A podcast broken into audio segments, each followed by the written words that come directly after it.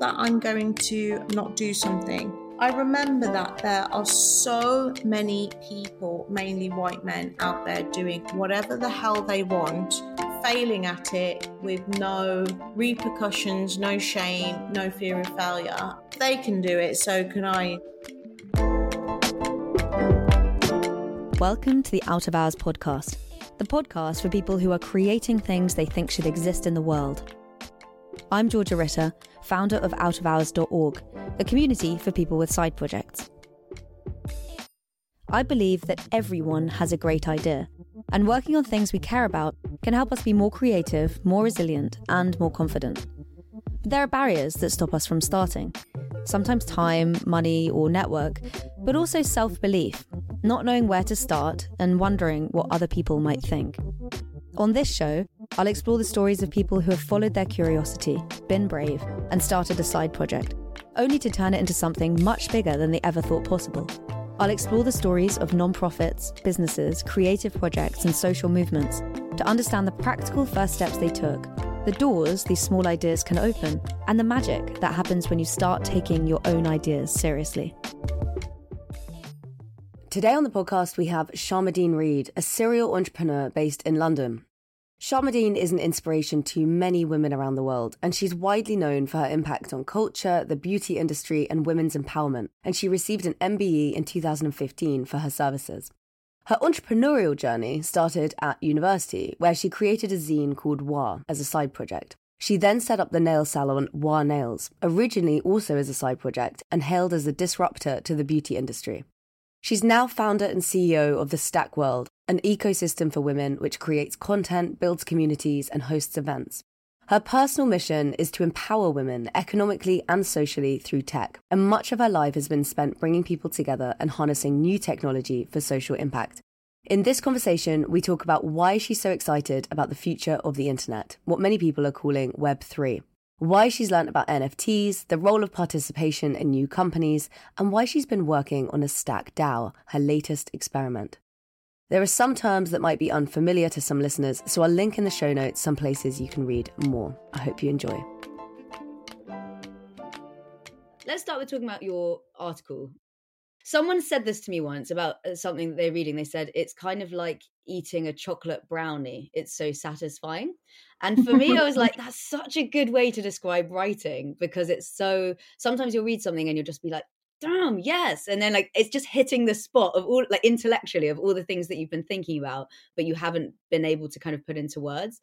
And I think for anyone who hasn't read the article um, and is listening to this, they should read it, and I'll link to it the general gist of it was so it's called the uh, unpaid labor of female founders and you essentially argue that female founders have an extra burden of creating almost kind of like desirable personal brands.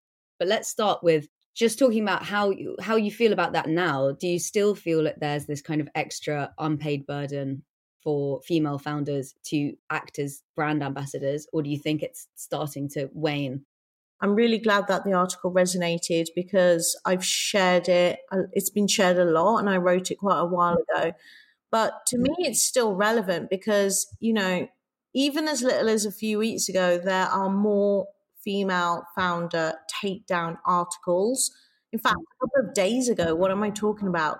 So I think like it's really critical to understand that the role of women with the media, traditional media, and social media is very much bound up in their visibility and their sort of palatability.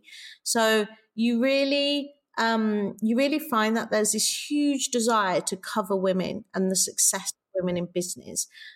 You know, maybe it's a scarcity thing, like there aren't enough women in business that are cool, that people, you know, so people want to write about them.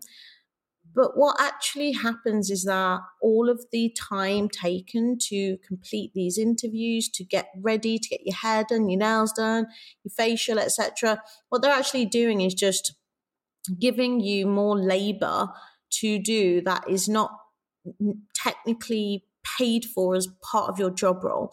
And what I mean mm-hmm. by that is most companies have a marketing department. They have budget for influencers, for brand ambassadors.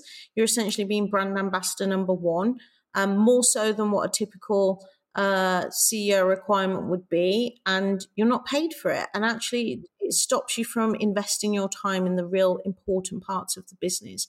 So I see it more than ever um, today, and it's something that I really am conscious about.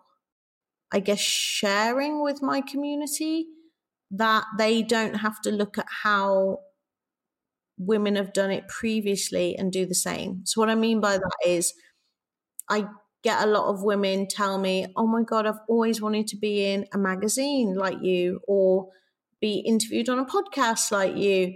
But actually, it's like what I don't want to do is perpetrate this kind of image of uh like constantly being present as a marketeer as well as having to actually be a CEO is it the frustration that other people are going to see this and think they need to do it or is it actually the impact on your own life that frustrates you most at the moment?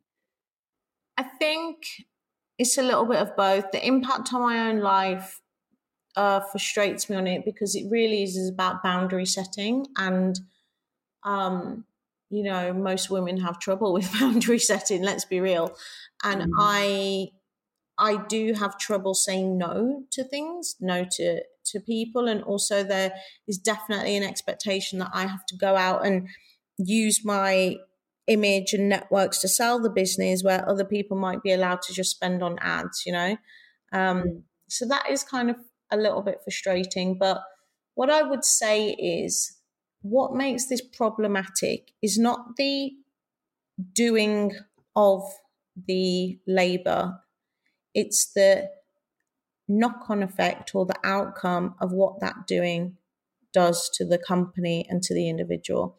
So, to the company, it might mean, as I said, that you're not investing in areas of the business that need to be investing in. So then the company fails, and the company fails because you didn't invest the time in making that key hire or building that appropriate part of the tech. So that's the worrying thing. And then the, the second one is the outcome the outcome being when you do all of this unpaid media labor you're also being put on a pedestal which then people can't wait to kick you off so you know it has this twofold effect when you look at it in the context of the creator economy a large percentage of it is people creating personality based brands where they are very visible and actually sometimes quite similar and the differentiator is the personality of the person when you look at that evolution of the industry, do you see a difference between women and men that's unique to the creator economy or to kind of personality based businesses? I don't have enough information or data to be able to answer that correctly. But what I do know is that women use social media more than men, right? And I think it's like varies at different times between 60 and 70% of social media users are women. On top of mm. that, the type of content women produce tend to be aesthetically led image, self image based content. So, what we have is essentially millions and millions of millions of women who are laboring for free to make social media uh, a place that advertisers want to put their money, right? So even before you get to the creator economy, you think, well, how, how can the creator economy even exist? It can exist because there are all of these platforms that have these audiences that they can sell to. But the women have built, the women who are using these products, I, I jokingly said it the other day to someone. I said, imagine in the year 2000, somebody's, I was 16 in the year 2000. If mm. someone said to you, when you grow up, you're going to have to go to this factory for four to eight hours a day. And you're going to have to make lots and lots and lots of little products, just small ones, just things that people like, or you might be liking them. You might like other people's products, but you're all in this factory making lots and lots of little products, but you don't get paid at all. And then every now and again, the big boss of the factory comes in and shows his mates around the factory, and then they suck your brain out for insights and sell you stuff. Like you'd be like, hell no, I'm not doing that. But that's what we do every single day when we're on social media. We are working for free to improve the value of a product that we don't own. So, because we've improved the value of this product, then creators can exist. And creators, like any um, marketplace, has a long tail, right? There are people who are making millions, and there are many more people who are making like almost nothing. So you might as well say that they're also working for free.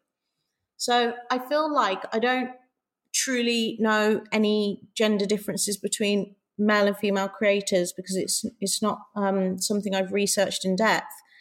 But what I do know is that advertising relies a lot on self image, and self image has been, uh, you know, perpetuated on these platforms to increase something that we don't own. At the moment, I'm incredibly interested in Web3 as the idea of like, how do you increase ownership of the products people are building and using to the people who are actually consuming them. So rather than think of the creator economy, it becomes a whole kind of like warping back and forth of consumption creator, consumption creator on Web3, whereby like not only is there this consumption creator like oscillation, but actually everyone's an owner in it. And that's really exciting to me. I'm an early adopter of most tech, like, I love a new app right? So I'll be like, I annoyingly, this is what I tend to do, which really annoys me because I don't have that kudos of saying, I was there since blah, blah, blah. But I create accounts too early and then I lose, I forget that, that I've got a login. Um, so I remember being on Twitter super early, right? And I'm not like, I'm not active on Twitter at all. But there are people on Twitter who will have been on Twitter early and contributed to the increase in value of the product um, through their participation. And I think, like with Web3 and you know the f- the future of how things are built and consumed, you have this really remarkable opportunity now for people to opt out of social media and be like, no, why on earth would I? Exist on a platform that I increase the value of, that actually not only does it not pay me for that increase in value, because by the way, creators have to go and negotiate their own fees or they with brands or they have to work extra hard to get these tips and so you get what I'm saying? It's not like they get a percentage. They don't get dividends or like profit share, right? So like I think that people will be like, hell no. In the future, I think people will laugh and be like, all you suckers. I reckon in 10 years, people will be laughing at the suckers who were on social media increasing the value and living in tiny like apartments trying to make content for like nothing because the future will be completely decentralized and distributed. And that's what I'm really excited about. Like, I'm launching a Stack DAO this summer, and I try and build my business with the view that the consumers of the business also have a role and a profit share in the business. Like, we have 20 of our members have invested in the Stack, and I let them invest very low checks um, even though it cost more in legal fees and stuff, because I want to feel that I'm building and a select group of um, self-selected rather group of members because I opened it to all members to invest. Um, and some of them did. And now I'm like, actually, how can I do that on the blockchain? Because this is like super exciting to me. One thing that people criticize web3 for it's almost like a hyper financialization of the world. And so the example is that if you look at wikipedia wikipedia was created completely for free and obviously it's different because it's a non-profit and actually maybe that is a fundamental differentiation. But as an example like that happened because of this amazing intrinsic motivation that people have to help others. Mm. and you can see that in open source communities you can see that in loads of stuff that they're not being financially rewarded for participation and one criticism of Web3, and I'm not saying I believe it, but I think it's an interesting one, is that it, it is creating a hyper financialized world, which is very extrinsically motivated. So almost that everything is valued in money as opposed to anything else. What do you think about that as a criticism of how creativity is evolving and how participation is evolving, do you think it does start to change the world in a either positive or negative way? Well, I think it's to do with who the players are, right? Like when you started your sentence, I thought you were going to talk about the like gender inequality that's existing in Web3 at the moment, with the fact that there are so few women who mm. have NFT collections or hold cryptocurrencies. Because I think that the more diverse people you have building and contributing to Web3, the more you will have things for public good. Because even though the hyper financialization is current right now, that to me is just a hangover of Web3 emerging from crypto. You know what I mean? Like, if we get more people to understand the potential for social good and social impact, which is what I care about working on. I don't necessarily think it is just about finance. I think it's really about decision making, like co creation and like building together. Like some of my favorite DAOs, like City DAO, the idea that you could rethink what local government looks like by crowdsourcing knowledge is something I've been passionate about since I was a teenager. Like, I've always been obsessed with how governments form, how societies form, how tribes form, how decisions get made, um, what's the context of that decision, what's the person's agenda. And I think that human, the way that humans work, to me, is we are constantly evolving organic beings, right? We're not static. Now, there's positives and negatives to that. The negative being that at any one time we might be governed by our emotions rather than our thought and rationality. We might be governed by our physi- physiology. Like, I'm hungry right now, so of course I'm going to vote that we eat chocolate cake at this party instead of eating fruit and vegetables. You get what I'm saying? So, like, I do think that the more participation you have, the less there'll be dominant decision making based on the things that are completely fallible. Is that the right word? Fallible. Like all of the bad traits. I want to ensure that there are enough voices in the room that are diverse voices. And I don't just mean racially or gender, from socioeconomic thought. Like I love mm talking to people from other countries who have grown up where their countries have been socialist, for example, or their countries have been extremely religious, or because it's just a different way of life, right? Um, so now I, I think Web3 is in such its early days. And all it is is that the people who are at the party came through and ex- you know from an existing party, but more and more people are joining the party every single day, and that's that's quite exciting. Mm. I guess I guess the question I'm asking is less. I guess it's around the intersection of like economics and making money and how we enjoy our lives and how we communicate and connect with other people and and the kind of interrelation of those two things yeah i know i know what you're saying like so one of the things that's really exciting about building again from scratch is, and this is what's so incredible about being an entrepreneur, is you can basically design your company how you want. And I yeah. think when you look at Web3, you can design your products and not only design them, but literally code them with smart contracts how you want, right? So there are some communities where on Discord, you get more social tokens through more engagement. So if you write 20 hmm. messages mm. in the Discord, you get extra tokens. Or if you turn up, you get a POAP, like a proof of attendance protocol. Like that, is that kind of what you mean? Like you're essentially adding a financial cost to what should be just normal human connection.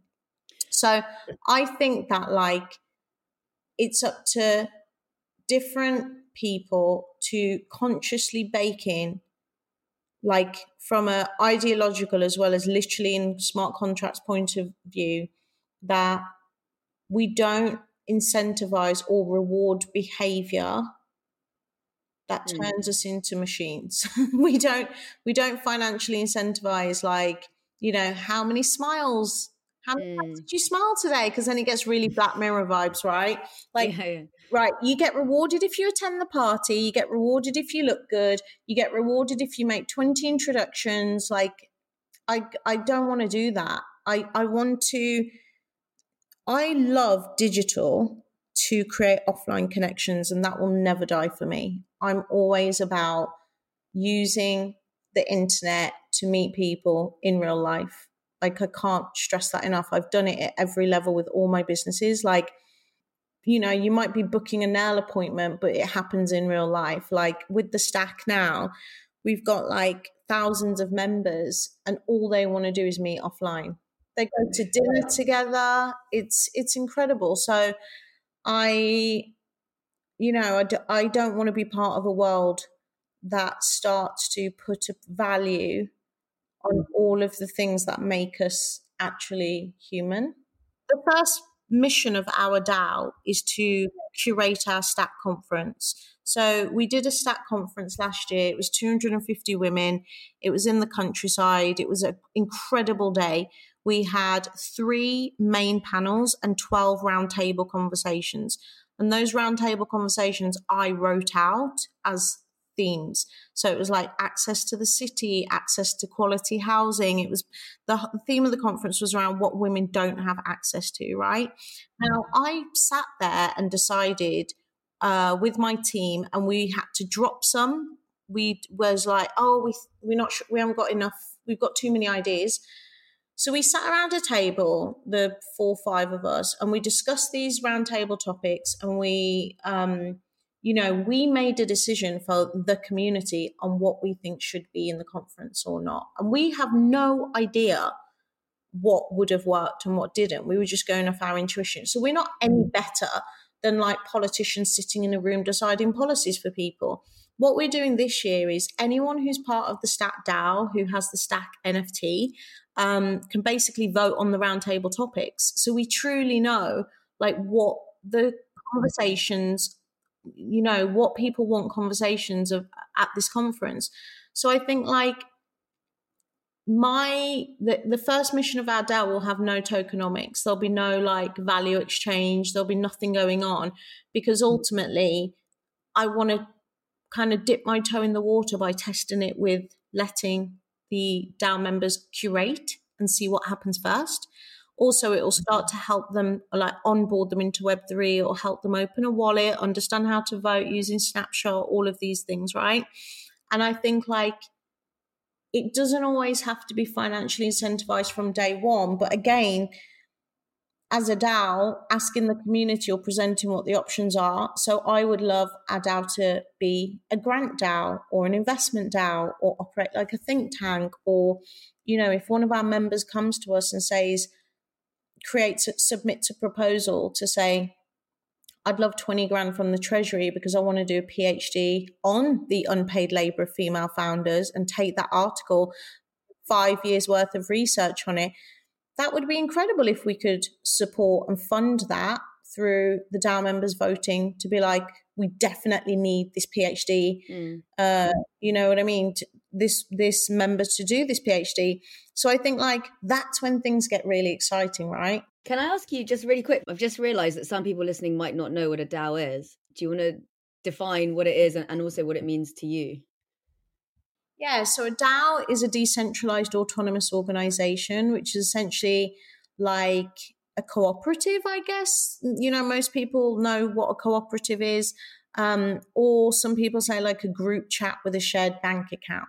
But anyone who participates in the DAO through holding tokens to the DAO or some kind of uh, uh, some way to access the DAO can participate in everything, and everything is transparent. And the you know the most credible thing about the blockchain is everything is visible to everybody. So let's say we wanted to start a DAO that was you know plant a tree DAO, and we invited 500 people to buy tokens to generate money for the treasury. So they would buy tokens, much like buying shares in a company. Um, and then all of a sudden, we've got a million pounds worth of people in this Plant a Tree DAO. And then different members from all over the world can submit proposals saying, right, I put in 500 pounds worth of token and actually i'm going to need 10 grand out of the treasury because i want to plant trees in wolverhampton. They would submit a proposal and then the proposal would be voted on and each token holder has the right to vote. And again all of this is on chain recordable etc um, and then it, it it's like the most i feel like i've been waiting for this entity for like 20 years. Do you know, get what i'm saying? Because yeah. The idea of decentralizing like operations is so exciting to me but also, the reason why I'm excited about it for women is because of the redistribution of wealth. Like, I know plenty of rich women, and I know plenty of women with less money who have exciting projects. And if we mm. if we can use the DAO as a redistribution of the wealth within the women's economy, but also call it's reparations, right? If we can take some money from different sources to redistri- redistribute that wealth to our DAO members. Like that's a really exciting thing. Like I've written quite a few angel, like really tiny angel checks to Stack members this year. Um, because I think it's important to support them. And I think actually, wouldn't it be cool if we could just, they could literally apply to the DAO for funding all the time? Like, how cool would that be? Um, so yeah, that's that's kind of how it works. But there there are thousands of DAOs that exist for incredible projects, um, all kinds of projects, whether they are women's empowerment projects. You could you could create a DAO to collectively purchase something. So a lot of people create DAOs to collectively purchase expensive NFTs as an asset class. Um, there's syndicate DAO, so you can use uh, you can create a DAO to invest in something. There's there's so many, and and I think that I think all companies will be DAOs at some point.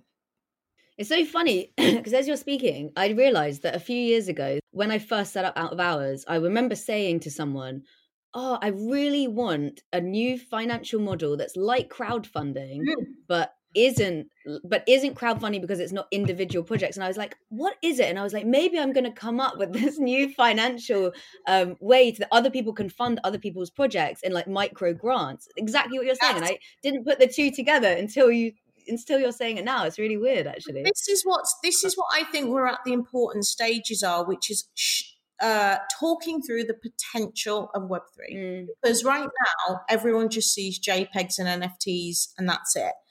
And in the time, the short time that I've been learning about Web three, the potential and the scope to me is like huge. Like imagine like an NFT, right? is a unique certification of something. I feel like my driver's license and my passport should be NFTs, right? They're attached to me. They're unique to me. It's one of one. Anything with a serial number could be an NFT in in essence. Um, like I'm really excited about it as government identity. There's just so many ways that this technology could be used that I just think if more people um, were discussing, having discussions about the the potential of it. I mean, I'm sure those discussions are happening somewhere, and I'd love to meet other people to have them. Uh, but you know, this is what I'm truly excited about. I'm not as enamored by collecting as other people. I'm not, but that's just because that's not my nature. Like I'm not materialistic like that. Like I have nice things, and then I might lose them, and it's fine, or I give them away, it's fine. I know that some people love collecting culture. Uh, I also come from like a sneaker background, so I'm used to being around a lot of people who are obsessed with collecting.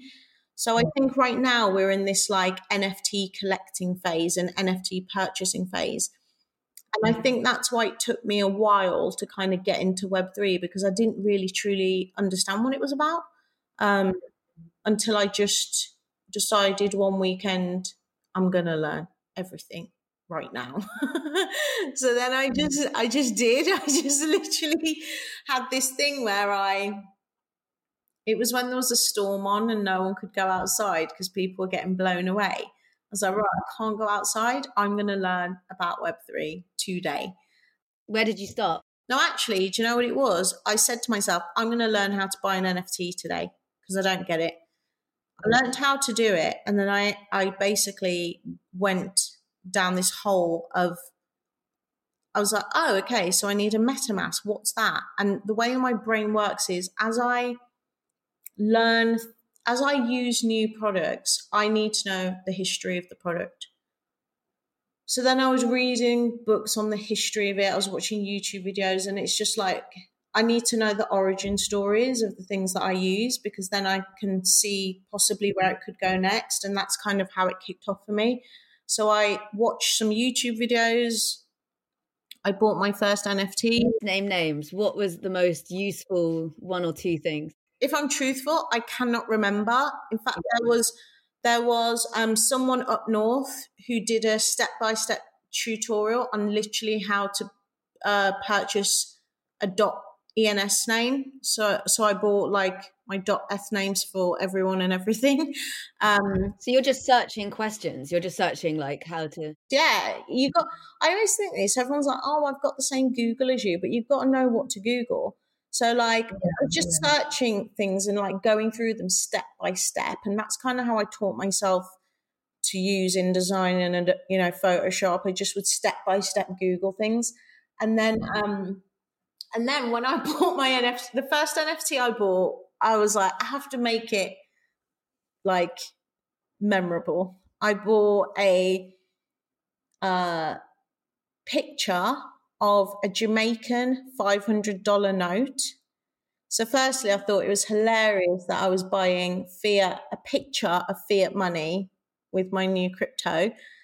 And it was 500 because it has Nanny, the slave rebellion leader. So she's a Jamaican. I'm Jamaican. So she is the only female Jamaican like national hero because she led a slave rebellion um, against the English. And I thought that was really funny because it was the rebelliousness, the fact that this was fiat money from the developing world. Um, you know, I just thought it was funny. So I bought that and then I bought a big doodle S. You know, the S you used to draw, draw on your notebook at school. Why? That's so random. I, I just saw it and I thought that's hilarious. so I bought it. It makes me smile every time I look at it. Um, and then that was it. And then once I'd gone through the process of just buying something, re- you know, low cost, then I started to research like what this world was. And then I started to understand – about how NFTs, uh, apart from just having this image, essentially could be used as an identity to access communities. And that's when it got really exciting.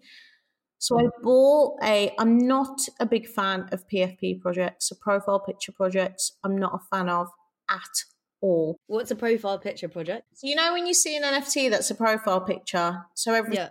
like if you see anyone who's got an NFT as their profile picture, they tend to have bought it from a generative art project. And I have you ever watched Roald Dahl, The Witches? Mm-hmm. You know when the children get locked in the paintings? Remember how, like, the witches, right? Like, there's a couple of children that go missing and then they're in a painting, like, trapped in the painting, right? Like, there's something about women PFP NFT projects that make me feel like they are women trapped in these paintings because they're always like super thin, super skinny. They've always got this bored look. They always look really beautiful. They look like bored yeah. or skinny models, right? Or they look like these really I don't, I don't like there's just a passivity to it. They're very passive creatures. Mm. so i wasn't that into them but then i found one because this is what's great about nfts you can always find something to suit you. I found a project called women of crypto and i loved the fact it was 3d it looked cool. Um, you know, I Googled the founder. The founder's amazing. She's got this, uh, you know, really interesting roadmap for it that sounded unique to me. Um, and I bought one, and that was my first like proper NFT purchase. And actually, I bought two, which is weird. Are you buying them just to test it out and get involved and learn, or are you buying them because you anticipate them to go up in value? Not the value thing for me at all. Um, I bought it because I thought here is a woman who's created a business because that's what it is. It's a business, and I want to support that business. And I'm not very active in that community. Um, it's mainly in LA. She's based in LA as well, so they do stuff in LA. But I'm in the Discord and I like check in every now and again. But really, I just thought by purchasing this, I'm supporting this woman's business, and that's important to me. Um, there are other, you know, things that I'm part of that I'm a bit more active in, but no, for me, that was like. Also, if I'm honest, I just bloody loved it. I thought this is really cool. And what do you do with it? Like well, now you have it. Do you look at it? Like what? What do I do? I put it as my twi- I put it as my profile picture all over the internet, and I look at it, and I'm like, "You're cool." And then what? What she's gonna do next? She's gonna do a Men of Crypto, and the way that um, the NFTs work is they have specific properties, right, with rarities. So I specifically looked for a black girl with a pound sign background you know, because I'm British. And um, and she's going to do a men of crypto with their properties. And if you've got a woman of crypto, I think you get a man of crypto for free, and then they make a baby based on merging the properties together. And I was like, this is so cute. It's like I'm playing with dolls. And it's really funny because you can be really skeptical about this shit until one thing catches your eye. Do you get what I mean? Like, I'm quite attached to my Women of Crypto projects, and I'm not that bothered about other projects. Um, but people find the thing for them, and people like collecting stuff. I don't know, like sometimes you'll see a piece of artwork, it'll just speak to you. you it feels like you have a very kind of curious spirit and you feel very able to pursue the ideas that you have without kind of overthinking them or worrying too much or kind of just being put off. Do you have any advice for people who want to start something new or explore a new space but haven't done it yet? I think I always, when I think that I'm going to not do something, I remember that there are so many people, mainly white men, out there doing whatever the hell they want, failing at it, doing it poorly and badly with no repercussions, no shame, no fear of failure. And I think, well, if they can do it, so can I. do you know what? Everything's a bit of an experiment. If it doesn't work out, it doesn't work out. I'll try something else. Um, but I definitely find comfort in looking at all of the things that exist in the world and thinking there's so much out there. Not all of it's that good. I'll have a go. Do you have time for one more question? Yeah. I really just want to ask you about your self reflection practices because I've read a bunch of stuff that you've written about it. And I think you are the queen of refining not just your business and your products, but yourself.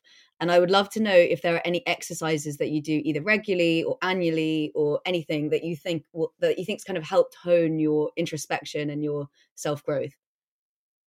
So the first thing I recommend anyone to do is our template, the guide to working with me, which is a, a Google Slides template that you can take um, and basically fill out to understand what motivates you, how you work, how you remain productive, etc. Once you've got your guide to working with me, you can then do your vision, mission, principles. Those two exercises are kind of like once every five years exercises, right?